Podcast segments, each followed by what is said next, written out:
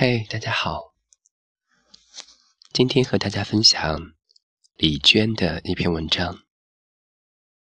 想起外婆吐舌头的样子。外婆有个习惯性的小动作，就是吐舌头。通常这一动作会出现在做了错事之后，而她做了错事，通常会先噎着、瞒着。如果打碎了糖罐子，就悄悄地把碎片扫一扫，剩糖搓一搓，剩下一模一样的罐子装了原样摆着。直到你问他，糖为什么突然少了半罐子？他就吐吐舌头，笑眯眯的坦白。金鱼死后，鱼缸一直空在那里，空了很久。有一天，却发现鱼缸有些不对劲，似乎缩小了许多。端起来左看右看，没错，是瘦了2-3寸。逮住外婆一问，果然是她老人家打碎后又悄悄去市场买回一个，大约是原样大小的，有些贵了，便买了小1号的。孩子以为神不知鬼不觉呢。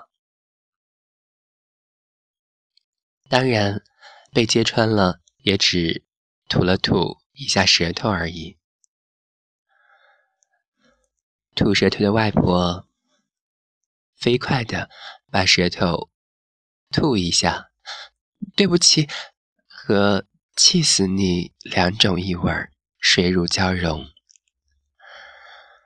而且又吐得那么快，一转眼就神情如故，该干什么就干什么去了。休想让他为做错的事情多愧疚一丝一毫。然后又想到外婆的竹林，老家不是我的老家，我没有在那里生活过，但想到外婆正是在那个一间老瓦房生活了近半个世纪，就觉得那实在是一个无比温柔之处。老屋前后后种着重重竹林，我从坡上下来，一走进竹林，就听到外婆在塌了半边的老屋门口和一群乡下女子说笑，她手持长长的竹竿。后来她用这竹竿为我从橘子树上捅下了许多鲜艳的橘子，站在那里大声揶揄其中一个女邻居，好像是模仿她夫妻俩之间的什么事。所有人笑得前仰后合，那女人又急又气，抡起巨大的竹扫帚挥打外婆的屁股。我站在半坡竹林里看了一会儿，当外婆和我们一起生活时，我们是否也给过她这样的快乐呢？那年她80多岁了，已经离开了我们2年，独自回到乡下的旧居，在仅剩的半间老屋里生活。我一声大喊外婆，一边从坡上下来，所有人都回头仰望我来的方向。外婆答应着，意犹未尽地继续数落着那个女人，继续大笑，一边向我迎接过来。我从上往下看到旧屋天井里的青石台阶，看到一根竹管从后山伸向屋檐下的池槽，细细的清泉注满了石槽。世界似乎一开始就如此古老，从来没想过离开熟悉的地方会是这么可怕的事情。外婆终究没能老在老家的坟山里，她孤零零的，被埋在万里以外的戈壁荒滩中。好像他孤独的、意志坚决的一生仍不曾结束，好像他不得不死后还要重新开始异常适应新生活的漫长过程。之后2天，我急赶慢赶，还是晚了一步，只差了10个钟头。接到噩耗后，我仍然坐上了夜班车，继续往家赶，往已经死去了的外婆身边赶。我知道她还在等我，我不能看破生死，但也能渐渐明白死亡的并不可怕。死亡不是断然的终止，而是对另外一场旅行的试探吧。外婆死前有多么多的强烈的意愿，她挣扎着要活，挂念着这，挂念着那。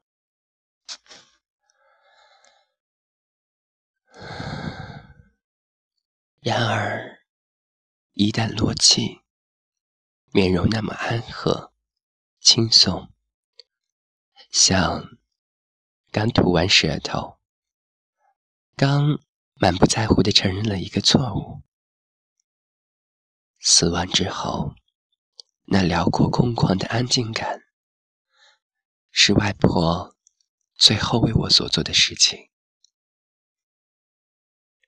以前念小学的时候，很多个清晨我起床一看，又是红苕稀饭和酸菜，就赌气不吃，饿着肚子去上学。因为我知道不一会儿外婆一定会追到学校来，给我烧一只滚烫的红糖锅盔。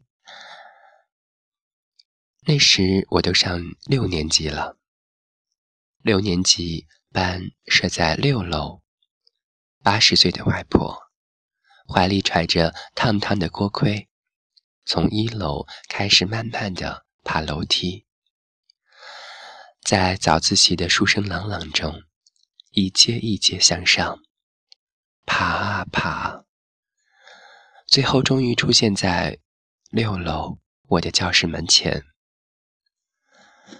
那是我所能体会到的最初的宽广的安静感。在外婆带给我一场又一场安静之中，生命中的恶意一点点消散，渐渐开始成名懂事起来。今天的我似乎达到了生命中前所未有的勇敢状态，又似乎以后还会更加勇敢。又想起那次我拎起了一只公鸡去乡下看外婆，走过漫长孤独的山路，最后才找到老屋。外婆迎上来对我说：“我很想你，我天天都在想你。”外婆，你不要再想我了，你忘记我吧，忘记这一生里发生过的一切，忘记竹林，忘记小学校的6楼，吐一吐舌头，继续你绵绵无期的命运。外婆，痛苦这东西，天生应该用来藏在心底。悲伤天生是要被努力节制的，受到的伤害和欺骗总得去原谅。满不在乎的人不是无情的人。你常常对我说：“娟儿啊，其实你不结婚也是可以的，不生孩子也是可以的。你不要受那些罪了，你妈妈不晓得这些，我晓得的。外婆，现在我才渐渐有些明白了你的意思。虽然我现在还是一团混乱，无可言说，无从解脱，但能想象得到，若自己也能活到98岁，仍然清清静静，了无牵挂，其实也是认认真真对生命负了一场责。最安静与最孤独的成长，也是能使人踏实、自信、强大、善良的。大不了吐吐舌头而已。这就是李娟写外婆这样的一个故事。外婆去世后，李娟记载下来了与外婆发生的点点滴滴，曾经的一幕幕都涌上心头。不管是外婆还是父母，趁着他们身体仍然健朗，多多陪伴他们，让爱陪伴他们。同时也希望你们能够拥有一个健康、开朗，能够有一颗豁达而又安静的心。今天我们就说这么多喽，祝你晚安。